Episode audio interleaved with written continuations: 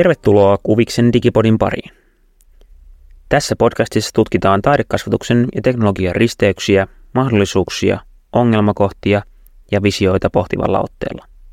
Miltä näyttää tulevaisuuden taidekasvatus? Tai millaisia vaikutuksia digitalisaatiolla on taidekasvatuksen kentällä? Mä oon Tuomas. Mua kiinnostaa erityisesti kaikenlaisten videojuttujen teko, kameroiden kanssa työskentely ja ihan tuoreempana ohjelmointi sekä näiden kaikkien yhdistäminen kuvataiteen opetukseen. Mä oon Tiina. Mulla puolestaan on taustalla designkoulutus ja taiteilijana työskentelyä. Kuvagenerointia mä oon käyttänyt jonkun verran taideprojekteissa ja sitten kansainväliset opetuskuviot ja käytännöt kiinnostaa. Ja mä oon Andra. Mun taiteellinen työskentely on monialainen kaos erilaisten tekniikoiden yhdistämistä. Digitaalisuus on salakavasti hiippailu omaan työskentelyyn, kuvan käsittelyyn ja video- ja äänitaiteen muodossa, jossa yhdistelen myös AI-generoituu materiaalia. Me ollaan kaikki maisterivaiheen taidekasvatuksen opiskelijoita Aalto-yliopistossa. Meillä on enemmän kysymyksiä kuin valmiita vastauksia, joten tämä podikin on sen mukainen. Haparoiva, tunnusteleva, utelias ja välillä aivan tietämätönkin.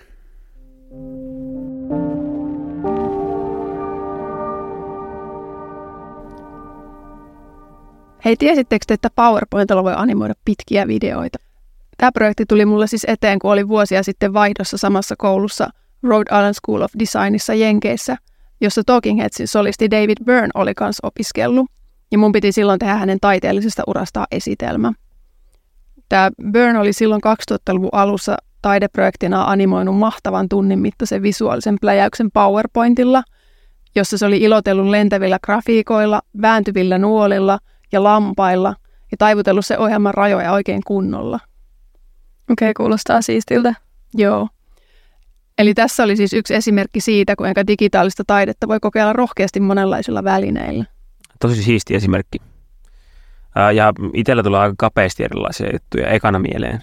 Mutta tosiaan tosi esimerkki oli tosi hyvä ja kuvaa just sitä, miten luovasti erilaisia digitaalisia välineitä voi hyödyntää taiteen tekemisessä ja taideopetuksessa. Itsellä digitaalisesta taiteesta ja taideopetuksesta tulee ensimmäisenä mieleen just sellaiset tosi perus digitaaliset välineet, jotka on itselle ehkä just enemmän tutumpia ja joista on enemmän kokemusta. Just kamerat valokuvaukseen ja videokuvaukseen, piirtopöydät digitaaliseen piirtämiseen tai maalaamiseen ja sitten tietysti editointi ja kuvan muokkausohjelmat koneella. Mutta mulla tuli myös mieleen havainto lukiosta, jossa mä oon ollut sijastamassa. Siellä tuntuu välillä joillain oppilailla olevan tosi huonot digitaidot ihan semmoisissa perusasioissa – kuten just vaikka kansioiden luominen, tiedostojen siirto tai niiden nimeäminen. Ja toki tämän havainnon kautta joutui tietysti myös kohtaamaan omia ennakko jotka liittyy just vaikka nuorten digitaitoihin ja siihen, että itse ajattelen, että nuorilla on jotenkin kokonaisvaltaisesti tosi hyvät digitaidot ja niidenhän pitäisi kaikkien olla jotenkin tosi diginatiiveja, vaikka eihän se niinkään ole, vaan ihan yhtä lailla ne digitaidotkin on sellaisia taitoja, joita pitää oppia ja opetella? Siis mä oon ollut just tommonen nuori, että pakko tunnustaa, että mä olin tosi pitkään teknologia- ja digitalisaatio vastainen. Tai en ehkä ihan vastainen, mutta kuitenkin sille tosi hanakasti pidin kiinni siitä materiaalisesta lähestymistamasta omaan taiteen tekemiseen, koska se tuntui jotenkin aidommalta. Ja osittain se kanssa johtui ehkä siitä, että mä en jotenkin uskaltanut edes kokeilla ja en edes uskonut, että osaisin käyttää mitään uusia järjestelmiä tietokoneet ja kamerat tuntui jotenkin tosi jännettävältä ja sitten mä vaan päätin olla yrittämättä. Okei. Okay. Joo. Kunnes sitten tulin Aaltoon ja vähän ujosti uskaltauduin Heikkovalion digitaalisen piirtämisen kurssille ekana vuonna. no tota ei kyllä usko sun tekemiä juttujen perusteella. Joo, ei todellakaan. Joo, hei. No niin, tässä jaksossa me tutustutaan digitaalisuuteen ja ohjelmointiin taiteessa – sekä yritetään vähän selvittää, mistä kaikesta me puhutaan, kun me puhutaan digitaalisesta taiteesta tai ohjelmoinnista taiteen kontekstissa. Sen lisäksi me katsotaan vähän, millaisia vaatimuksia ja tavoitteita digiosaamiselle ja ohjelmoinnille asetetaan ihan opetushallituksen taholta. Ja pohditaan, että miten näitä tavoitteita tällä hetkellä toteutetaan tai miten niitä on ylipäätään mahdollista toteuttaa. Me käytiinkin tuossa alussa jo vähän läpi erilaisia ajatuksia joita meille tuli ekana mieleen digitaalisuudesta ja ohjelmoinnista taiteen kontekstissa. Mulle tuli tuosta Tiinan PowerPoint-esimerkistä mieleen, että vaikka ei heti ekana ajattelisi, niin se on kuitenkin aika oivallinen esimerkki siitä, miten just eräänlaista ohjelmointia voi tuoda taidekasvatukseen mukaan.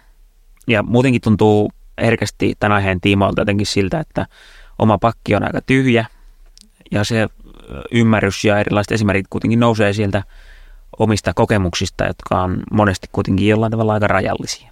Jep. Ja siksi me haluttiin lähteä vähän kyselemään kentällä toimivilta taidekasvattajilta, että miten niiden koulussa digitaalisuus ja ohjelmointi on osana kuvisopetusta. Ja postattiin kysely Facebookissa tonne kuvista ryhmään yli 8000 jäsenelle nähtäväksi. Ja tosiaan kentälle huudettiin, mutta kenttä ei vastannut ainakaan aluksi. Saatiin siis alkuun kahdeksan tykkäystä. Se on paljon. se on tosi paljon, mutta ei yhtään äh, vastausta. Mutta ehkä tämä yleinen hiljaisuuskin tämän digitaalisuuden tiimoilta kieli jotain ehkä tämän aiheen vaikeasta lähestyttävyydestä. Mm.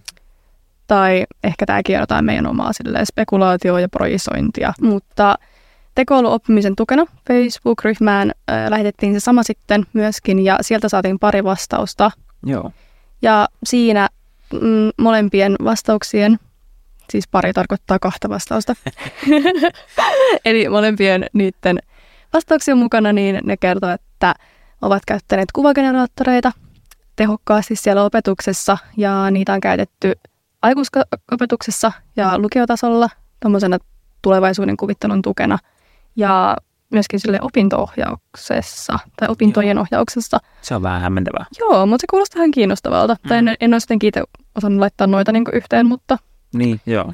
En, um, en Joo, ja näiden kohdalla painotettiin muun muassa sen opettamista, miten tekoäly toimii ja miten sitä opetetaan, tekoälyä, mm. ja miten se eroaa ihmisen oppimisesta sekä siitä, että miten tota tekoälylukutaitoa voidaan myös ajatella semmoisena lähitulevaisuuden kansalaistaitona. Niin, sekin on ihan hyvä pointti kyllä. Joo.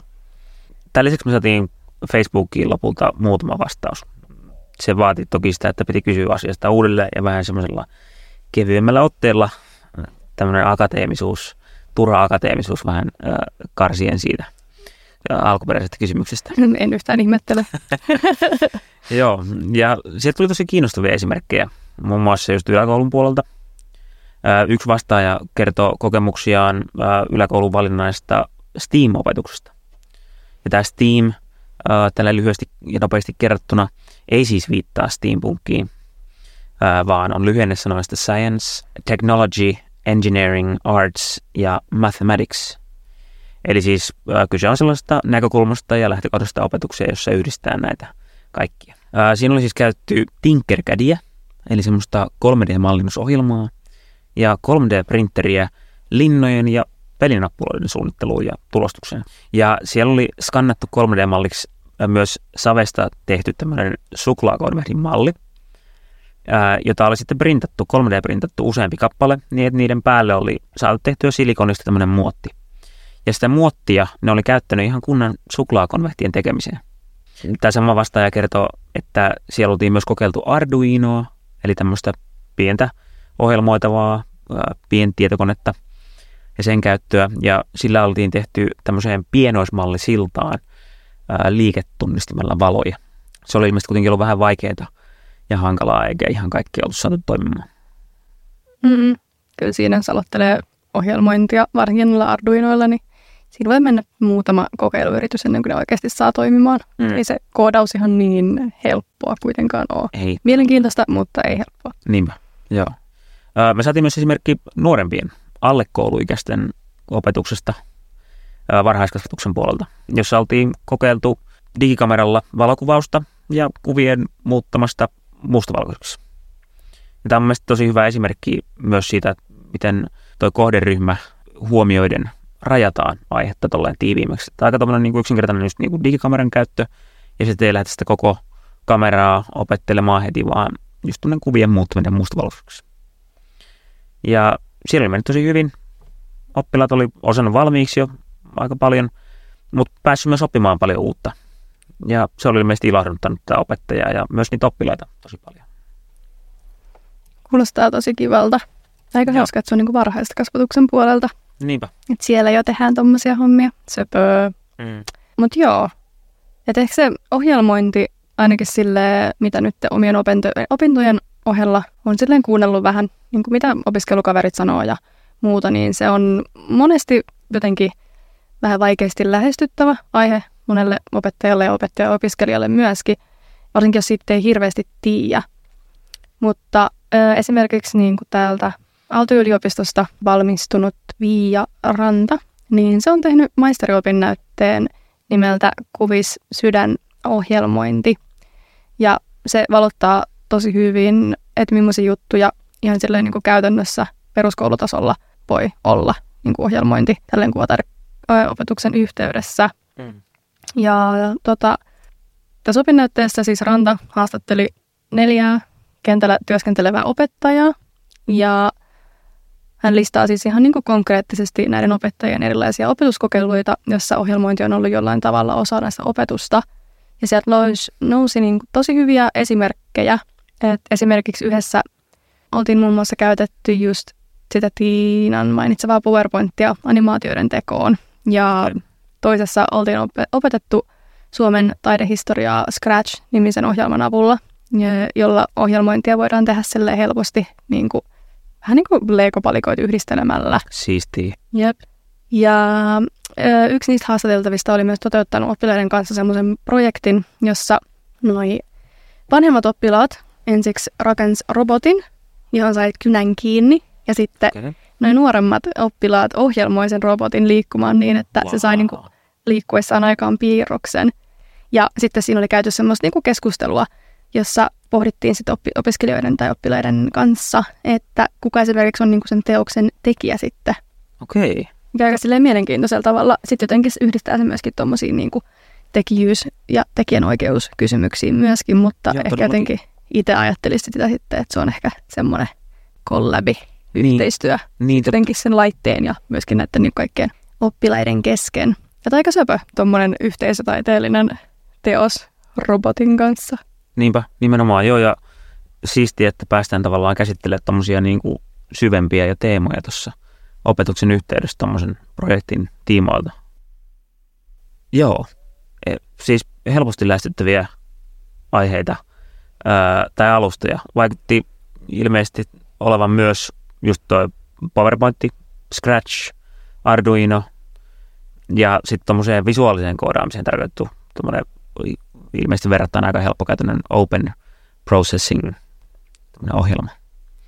Ja sitten näiden avulla oltiin just käsitelty muun muassa pelejä, elokuvia, taidehistoriaa, muotoilua, nykytaidetta, yhteystaidetta ja kaikkea.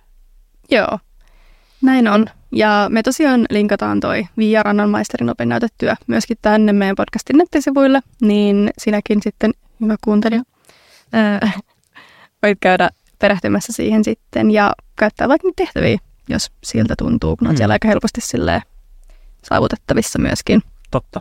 Että käykää ihmeessä katsomassa se. Ehdottomasti tosi hyödyllinen paketti voi olla. Joo. Mut- me vähän lopuksi? No vähän se voisi. Tässä tuntuu, että tulee aika paljon asiaa. Mm. Um, mutta ehkä jotenkin itsellä tulee niin mieleen, että on aika silleen digitaalisuus ihan terminä, niin se on lähtökohtaisesti aika laaja asia. Että sitä on vaikea lähteä rajaa ihan hirveän tarkasti. Että siitä ehkä niin kuin tulee heti ekana vain jotkut koneet mieleen.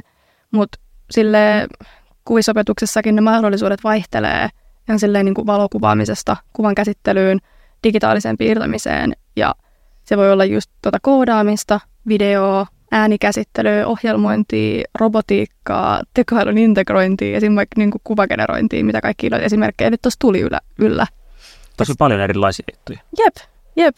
Että sitten jotenkin niin kuin helposti ajattelee sen jotenkin vähän sille yksiollotteisesti, mutta sitten, että mitä just kaikkea niin kuin se digitaalisuus oikeasti pitää sisällään, niin se on aika laaja kirjo asioita. Mm. Et itse kanssa niin kuin, nämä oli sille opiskelujen alussa ihan jotenkin uusi asia. Ja sitten olikohan se Tomin ää, Joo. digitaalisuus ja oppiminen ykkönen Joo. kurssi, missä sitten koodattiin noita Arduino-levyjä. Se oli sille ihan ensimmäinen kosketus itselläkin Mm. näihin, näihin jotenkin ohjelmoinnin ja robotiikan maailmaan. Ja se oli siis ihan tajunnan rajoittava onnistunut oppimiskokemus itselle ainakin. Et totta kai sitä jotenkin heti alkoi sit miettiä, että miten tätä voisi esimerkiksi soveltaa vaikka jossain peruskouluopetuksessa. Että kyllä Mm. tuntui itsellekin silloin vähän aluksi vaikealta, mutta sitten jos sitä oikeasti miettii, niin ei se nyt ole sit niin hankalaa, Mm. jos tekee sitten tarpeeksi selkeät ohjeistukset. Niinpä. Ja, ja hetkinen, niin te, mä hämärästi muistan tämän kurssin kanssa, oli sillä mukana ja te teette, sinä ja kukas, joku toinen meidän... Anna Oh, oh, Anttila, yes. shout out. Anna, sinä ja Anna teitte jonkun tosi hienon, mi, jonkun tämmöisen, tämmöisen robottiprojektin. Minkä sellainen se oli? No niin tehtiin. Mu- Muista, muista vähän. Niin tehtiin. Mehän siis, mehän siis tota, niin, rakennettiin semmoinen horror-nalle, jolla oli siis, äm, avattiin sen siis suu ja laitettiin sinne siis Annan äm, vanhoja maitohampaita ja jotain niin kuin, viisauden hampaita myöskin. Ja sitten me laitettiin sille semmoiset vilkkuvat punaiset valot sen silmiksi. Ja sitten me ohjelmoitiin sille, tai rakennettiin semmoinen niin sisus, niin kuin mekaniikka jostain topsipuikoista ja jostain vanhoista niin kuin pienistä pahvi semmoisista Mm, mm. purkeista. Semmoinen sisus, että se sitten sai sen niin kuin suuta auki ja kiinni. Ja sitten ne silmävalot vilkkui siinä samalla sitten. Niin se oli aika hieno. Harmi vain, että piti palauttaa sitten se kun Arduino-levy ja tota, niin, Mieletön, siis Joo. mieletön kokemus. Joo, kyllä. Mä en edes muistanut, että se oli noin horror, että sillä oli hampaita mukana. Kyllä, kyllä. Ne on sillä liimottuna suuhun edelleenkin itse asiassa. Mutta niin, tommosesta painiaistakin saa elävän Arduinon avulla. Kyllä. Kaikki nämä mahdollisuudet tässä taidekasvatuksen lomassa sitten Niinpä. ää, kaikille kaikkea. Äm, mutta siis totta kai ää, kaikkea tätä digihöpinää ja pöhinää kohtaan pitää muistaa kanssa olla niinku kriittinen. Mm. Ää, mutta meillä tulee siis tästä siis ihan oma, oma jaksonsa in the future. In the future.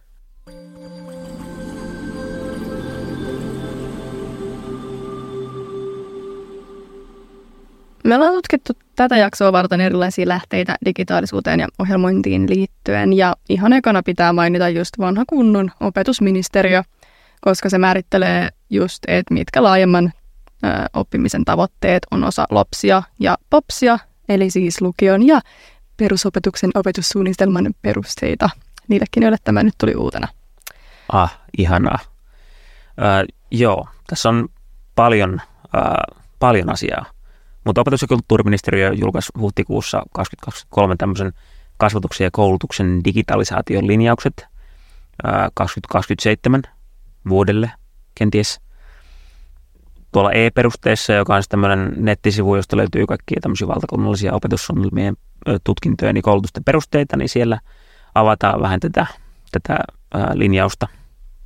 Äh, ja sitä, niiden tarkoitus on siis yhdessä tämmöisen Suomen digitaalisen kompassin kanssa luoda tämmöisiä strategioita ja peru, perusteita opetuksen digitalisaation edistämiselle. Hirveä sanamonsteri ja hirviö. Ja sitten valtioneuvosto on sekaantunut tähän kaikkeen. Ja tämä digitaalinen kompassi on siis valtioneuvoston tämmöinen selonteko, joka tarkoitus on tiivistettynä näyttää suuntaa digitalisaation ja datatalouden kehitykselle Suomessa. Ja tavoitteena on rakentaa, ja tämä oli hyvin jotenkin laittanut sitaatteihin, suora sitaatti, houkuttelevaa, kilpailukykyistä, kestävää ja hyvinvoivaa digitaalisesti kyvykästä Suomea. Joo, ja tässä on ehkä jotain semmoista tiettyä pöhinää havaittavissa myöskin tuon datatalouden osalta, että vaikka se onkin sille varmastikin merkittävä huomionarvoinen juttu. Mm, mm, joo. Eli ymmärrätkö mä jotenkin oikein, että se ö, liittyy, tai tämä kaikki kytkeytyy siis voimakkaasti siihen, että millaisia digitaitoja valtio haluaa, että lapsille ja nuorille koulussa opetetaan. Joo, I, I guess so. Mm. Joo.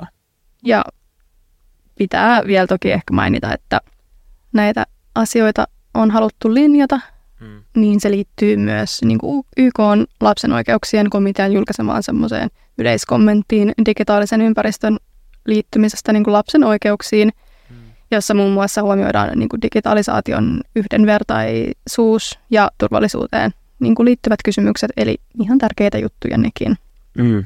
Joo. Tosiaan opetushallituksen sivuilta ladattavissa semmoinen lapsilla ja nuorilla on oikeus digitaaliseen osaamiseen, semmoinen esitepaketti. Joo, joo. Ja siinä summataan äh, aika hyvin just näitä eri kasvatuksen ja koulutuksen digitaalisia linjauksia. Muun muassa listaa just niitä erilaisia tavoitteita, jotka olisi just hyvä kaikkien lasten oppia niin kuin perusoikeuksia myös kaikille. Niin kuin aiemmin mainittiin, tulevaisuuden niin kuin perusoikeuksia. Ää, niihin liittyy just digitaalisen osaamisen eri osa-alueet, vaikka just medialukutaito ja sitten just monille uusimpana tämä ohjelmointitaidot. Niin, mutta mitä mieltä te olette muuten tästä niinku ohjelmointitaitojen voimakkaasta korostamisesta, että ne olisi niinku sille ihan perusoikeuksia? Niin, tuo on kyllä hyvä kysymys. Tietysti tässä olisi hyvä miettiä, että onko tässä taustalla ajatus ihan siitä, että saataisiin lisää työntekijöitä alalle, että kuinka paljon ymmärrystä koodaamisesta on riittävästi niin kuin jokaiselle, kuinka paljon jokaisen pitäisi tietää niin kuin koodaamisesta. Mm. Ja sitten mm. toki myös se, että ihmiset ymmärtäisi paremmin, että millaisia asioita tämä meidän digitaalinen, tai millaisista asioista tämä meidän digitaalinen maailma koostuu, kun joka tapauksessa kaikkien pitää enenevissä määrin koko ajan niin osallistua siihen digitaaliseen maailmaan eri tavoilla. Ja sitten tämä voisi tietysti lisätä myös ymmärrystä just esim. tekoälystä ja rikkoisi varmaan niitä myyttejä, mitä siihen tekoälyyn liittyy. Että olisi paremmin esille just sitä, että miten näitä oikeasti vaikka tekoälyä tai muita kaiken näköisiä laitteita, puhelimia ja, ja mitä liian tietokoneita rakennetaan ja oikeasti ohjelmoidaan. Mm. Että ne ei ole mitään semmoista taikuutta, Niin, vaan, vaan ihan semmoisia niin kuin, aika loppupeleissä ikään kuin yksinkertaisia juttuja. niin mutta sitten pitää kyllä tietysti myös pohtia, että kuinka paljon tätä kaikkea ohjaa markkinatalous ja mitkä on just talouden intressit tässä. Että mihin asti se digitaalisuus on jotenkin ok ja missä alkaa tulla niitä ongelmia. Että tulee just, että miten jotenkin yhdenvertaista on niitä digitaitoja silleen, varsinkin jos niinku yhteiskunta maha, niinku menee paljon digitaalisempaan suuntaan koko ajan. Hmm. Tai että missä määrin se on ok, että meidän lasten ja nuorten elämää ja tulevaisuuden valintoja ohjaa just markkinatalouden ja kilpailun intressit suhteessa kaikkiin niin kuin mielenterveyden ongelmiin ja ilmastonmuutokseen ja Mm. Jep. Joo, todellakin. Ja hitsi, sulla oli joku tosi hyvä ajatus tästä sillä aikaisemmalla kerralla, kun me puhuttiin tästä. Se tuli jotenkin tuohon väliin. Niin, niin taisi tullakin. Mitähän mä sanoin? Mä sanoin jotain, Siis ylipäätään niin tästä ruutuajasta esimerkiksi. Tai että to, niin kuin toisaalta just se, että niin kuin, niin että halutaan, äh, niin että tässä tulee kanssa mieleen just se, että et, et ei pelkästään niin kuin ilmastonmuutos ja mielenterveysongelmat, mutta myöskin se, että et kyllähän tosi moni vanhempikin vaikka sille yrittää vähentää niiden lasten ruutuaikaa ja siitä puhutaan myöskin niin kuin tosi paljon, että mikä on semmoinen niin sopiva määrä olla laitteilla, mutta sitten samaan aikaan kun meidän yhteiskunta menee vahvasti niin kuin digitalisaatioon päin, niin se on semmoinen niin kuin välttämätön asia, mitä taitoja meillä on jokaisella oltava. Ja koulun, kuitenkin koulukin, niin se on niin heijast- heijaste siitä yhteiskunnasta ja yhteiskunnan tarpeista tietyllä tavalla, niin jotenkin siitä ei, sitä ei pääse niin kuin pakoon niin, totta, jep, joo. missään määrin. Että sen kuitenkin, kun meidän, meidänkin koulussa pitää opettaa myöskin näitä niin kuin taitoja, mitä lapset tarvii tulevaisuudessa, varsinkin koska me Mm. tällä hetkellä niin kuin opetetaan sellaisia lapsia, jotka tulee elää niin erilaisessa yhteiskunnassa kuin mihin, missä me ollaan kasvettu. Nimenomaan, jep. Että se dig- maailma on niin, niin paljon digitaalisempi ja tosi paljon niin kuin, asioita tapahtuu noissa niin verkkoympäristöissä, että se on yksi semmoinen niin kuin, yksi paikka Mm. periaatteessa. Että on koulu, koti ja se verkkoympäristö. Niinpä. Että sitä niin kuin, musta tuntuu, että sitä välillä niin vähätellään jotenkin sitä sen merkitystä, että se on vaan semmoista, että nyt vaan roikutaan siellä netissä. Mutta kun niin moni asia, niin ihan perusasia on jo siellä, Mm. niin jotenkin, että miksi se niin kuin taide sitten tapahtuisi jossain niin. muussa ympäristössä Niinpä. myöskin. Että kyllä sekin niin kuin muuttuu, se suhtautuminen siihen taiteen tekemiseen. Tuo on tosi hyvä pointti. Että et, et se- sitä varten meillä on tavallaan niin kuin velvollisuus, velvollisuuskin ihan niin kuin opettaa näitä digijuttuja.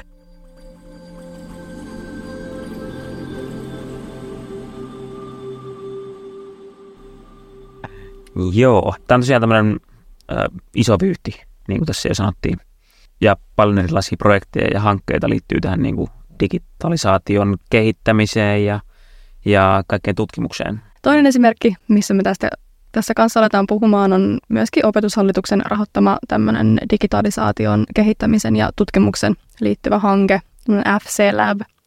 Ja se on tosiaan Suomen yliopistojen koulujen tämmöinen yhteinen hanke, jossa on tarkoitus kehittää uusia oppimisympäristöjä, opetusteknologiaa ja pedagogiikkaa. Joo. Ja, ja tähän väliin tietysti, niin kuin, äh, koska tässä on tullut näitä eri hankkeita niin paljon esille, niin, niin on hyvä mainita myös, että, että myös meidän podcastia rahoittaa opetushallitus. Kyllä, ö, olemme siis. Kiitos opetushallitus. Kiitos opetushallitus ja myöskin olemme tässä samassa, samassa loopissa, mutta Niin. toivottavasti ette luule, että me ollaan pöhinää. Niin, joo, me ei olla pöhinää Niin. missään tapauksessa. Meillä on erittäin kriittinen katsaus tähän koko pakettiin, mutta Kyllä. myöskin kannustamme hieman. Osa konetta samalla. Voi vittu. FC Labin blogikirjoituksessa Digitalisaation edistäminen perusopetuksessa avataan vähän Joensuun Rantakylän normaalikoulun digitaalisuuteen, äh, digitaalisuuden kehitystä ja summataan sen projektin tärkeimpiä oppeja ja huomioita. Siinä blogissa viitataan Digivo-hankkeen ensitulosraporttiin, jonka mukaan digitalisaatio etenee peruskouluissa pienin askelin ja oppilaat käyttää laitteita edelleen varsin vähän – ja myöskään digitaalisuutta ohjaava pedagogiikka ei ole kehittynyt vastaamaan opetussuunnitelman vaatimuksia, vaan digilaitteita hyödynnetään yhä usein äh, lähinnä vain niin tiedon etsimiseen, kertaamiseen ja tietovisoihin. Okay. Mä otan varmaan otan kahuutteja. Niin, varmaan joo. Joo, ja äm, siinä FC Labin blogissa peräänkuulutetaankin, että tavoitteet asetettaisiin selkeästi ja niitä seurattaisiin. Ja lisäksi laitteiden määrän ja soveltuvuuden pitäisi olla opetusryhmään nähden riittävä. Eikä jotenkin opettajankaan merkitystä tässä voisi sille vähätellä, Mhm. mm-hmm. että opettajan digipedagogisen osaamisen voisi FC Labin mukaan tiivistää niin, että se koostuu pedagogisesta ope- osaamisesta, opettajan asian osaamisesta sekä laitehallintataidoista, mitkä vaatii paljon myös opettajan omaa motivaatiota ja yhteisön kannustusta. Mm. Ja ennen kaikkea aikaa. Niin, jep, joo, todellakin. Joo, tästä tuli taas mieleen se mun huomio siitä äh, lukiosta ja niiden nuorten digitaidosta. Ja oli ihan pakko katsoa, että löytyykö siitä jotain ihan tulkittuakin tietoa. Ja mulla tuli vastaan ihan tämmöinen tuore artikkeli, tuore siis tähän ääninsajankohtaan näiden syyskuulta 2023 Yleltä, jossa tuodaan esille esim. se, että noin 8 prosentilla yläkouluikäisistä nuorista on vaikeuksia käyttää just opetuksessa käytettäviä laitteita ja haasteita just esimerkiksi sähköpostin käytössä. Ja tässä artikkelissa viitataan Digi- ja väestötietoviraston raporttiin, jossa muun muassa todetaan, että digitaitojen oppiminen nojaa tosi paljon vielä vanhempien ja lähipiirin apuun. Uh, joo, Niin, että jos opettajat ei ole ajan tasalla myöskään, niin miten ne nuoret sitten saadaan niin kuin oppimaan ja pidetään kiinni myöskin tässä asiassa. niin, nimenomaan, jep, joo. Just, että se vaatii tosi paljon osaamista ja motivaatioa myös siltä opettajalta. Ja sitten tässä palataan taas ää, myös siihen, että näitä taitoja pitää opettaa tosi pitkäjänteisesti. Ja se on tosi aikaa vievää, niin kuin just, just siellä FC Labin ää, blogissakin todettiin. Ja jotenkin sitä tosi helposti huomaa itsekin ja sortuu ehkä siihen, kun näkee noita tommosia opetushallituksen digitaitojulisteita ja muuta ja esitteitä ää, noista digioikeuksista, että, että ne olisi jotain semmoisia taitoja, mitä mun opettajani pitäisi antaa silleen aika nopeasti ja heti jotenkin yhden kurssin aikana niille oppilaille. Vaikka, vaikka todellisuudessa se on kuitenkin just semmoinen paljon pitkäjänteisempi prosessi, joka saattaa kestää sen koko koulupolun ajan. Ja, ja et, et mäkin opettajana on vaan osa sitä ja voin pitää mielessä sen, että, että mä yritän tuoda sinne niitä, niitä tarvittavia digitaitoja sinne opetuksen joukkoon. Mutta mut sen unohtaa tosi helposti ja se vaatii tietysti itseltäkin aika paljon pitää mielessä, että, että on vaan osa sitä, sitä palasta, eikä niitä kaikkia taitoja voi kerralla antaa. Niin, tietysti tästä tulee sitten myös semmoinen kysymys mieleen, että, että vaikka esimerkiksi siellä lukiossa, lukiossa, jos siellä on tämmöisiä oppilaita, joilla ei välttämättä ole kovin hyvät digitaidot, niin miten niille jotenkin opettaa ne taidot? Miten varmistaa opettajana, että ne oppii nämä asiat? Ja onko se mahdollista jotenkin tässä vaiheessa? Mitä kaikkea se vaatii ehkä opettajalta?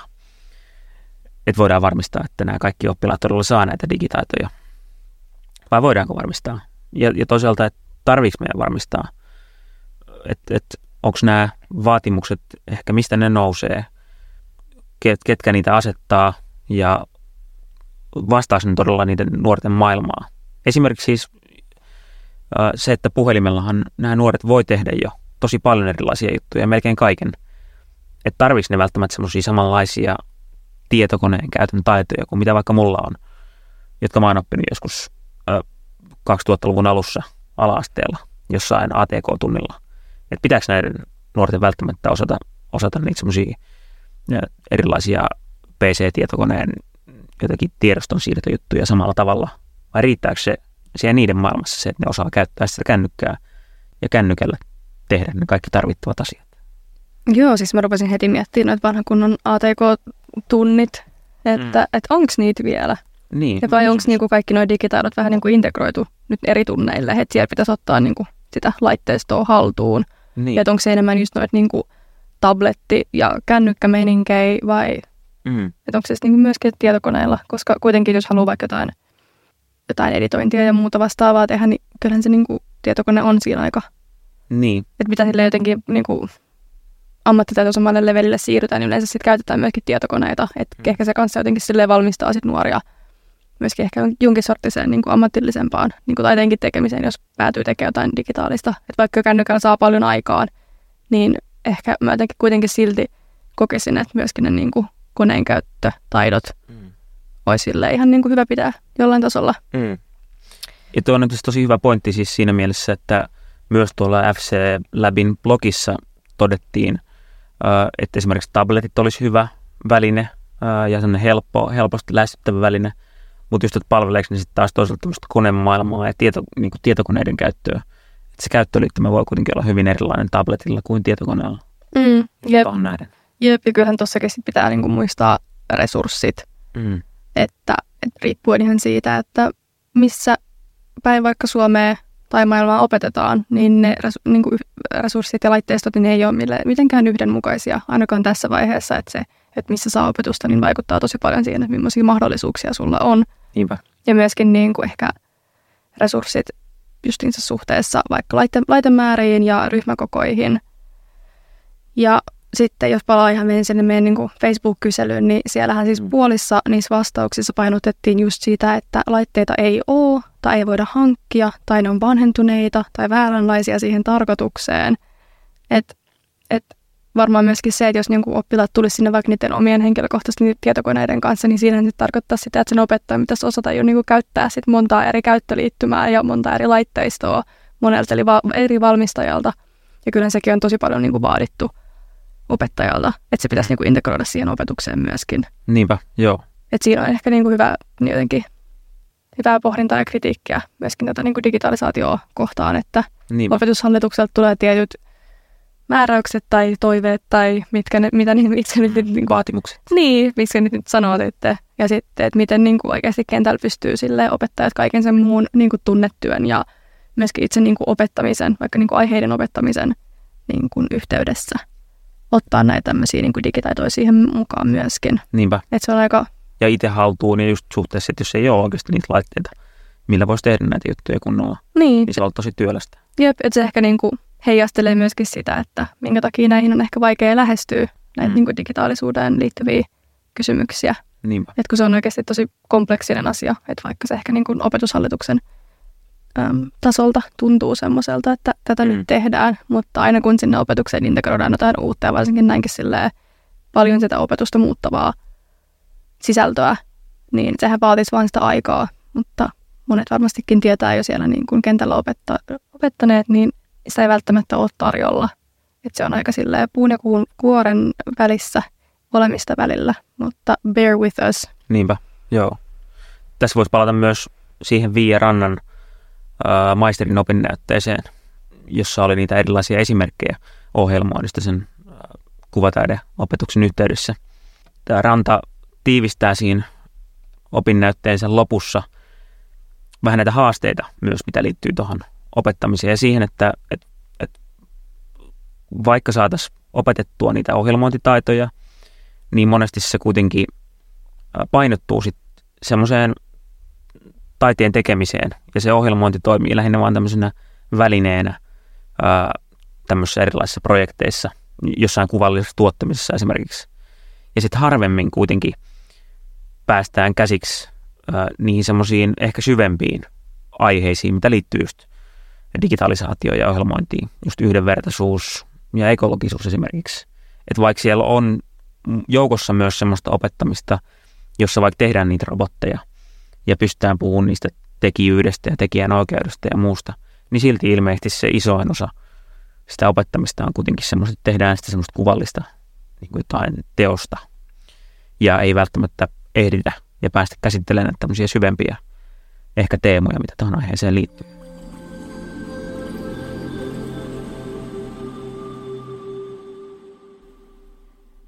Okei, okay, huh. Tämä jakso oli aika teoriapainotteinen, mutta toivottavasti se ei haitannut. En usko. Siis musta tämä teidän setti antoi tosi hyvä yleiskatsauksen digitaalisuuden teemaan taidekasvatuksessa. Kiitos Andrea ja Tuomas mainioista esimerkkeistä. Niiden avulla tämä aihe ainakin selkiytyi mulle enemmän. Ja tästä onkin sitten hyvä lähteä syventyyn teemoihin tulevissa jaksoissa. Mutta mitäs kaikkea meillä onkaan sitten tulossa? No seuraavissa jaksoissa on luvassa haastatteluja kuvataidekasvattajilta, tutkijoilta ja taiteilijoilta, jotka toimii taiteen ja teknologian parissa omassa työssään. Joo, ja ensi jaksossa me keskustellaan tarkemmin pelillistämisestä ja AR- ja VR-teknologiasta. Ja siihen meillä on tulossa pari kiinnostavaa vierailijaakin puhumaan äh, aiheen parissa työskentelystä. Ensi kertaan siis. Moi!